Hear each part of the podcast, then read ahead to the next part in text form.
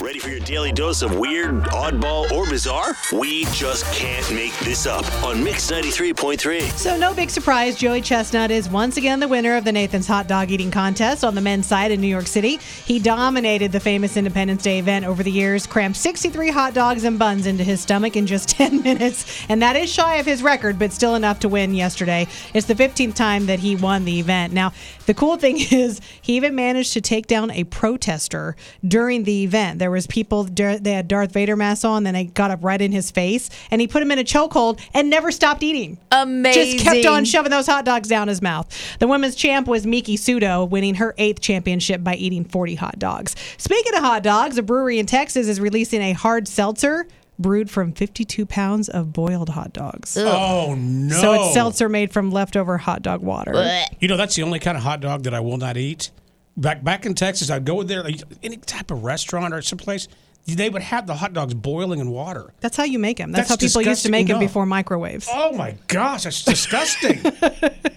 A man in Florida is facing charges for grand theft after he tried to steal a $10,000 R2D2 replica at Disney World. He said he'd applied for a security job and he wanted to up his chances by exposing weaknesses in their system. You know what? That's a nice guy. He's showing what value he can bring to You the know- business. You know what I did over the weekend? I forget which network was it was on. They showed every Star Wars movie that's out. Did you watch? No, I napped during that stuff, but it was good for me. Rude. I'm just I, that, look. That's just something I cannot get into. I'm Again, the same, and I know so many people think we're missing out, but I just can't get myself to care about it. Same. You both are dead to me right now. Don't even look me in the face.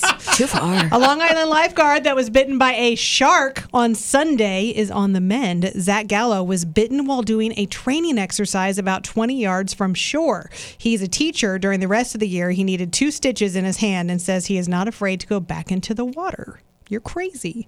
And some movie theaters are banning teenagers dressed up like they're going to prom who have been behaving badly at showings of Minions: The Rise of Gru. So this is a new uh, TikTok trend where all of these kids they get dressed up like they're going out to prom, and then they show up and they're just sort of rowdy, like like you know putting trash Talking everywhere, talking during during the movie. Yeah, um, there's even some people, families who have started leaving the movie early because of all the vandalism and the teenagers abusing the staff. My son actually works at a movie theater here, and it was funny because you know he's brand new. He's only been there like three weeks, so he had um, some of the video on his Snapchat, and he shared what was going on, and then he said, "Come on, guys, let's just act mature." And he said something like, "If you continue it up, you're going to be banned." And then his next post said, "Okay, so apparently we cannot refuse service to anyone, but just be cool, guys."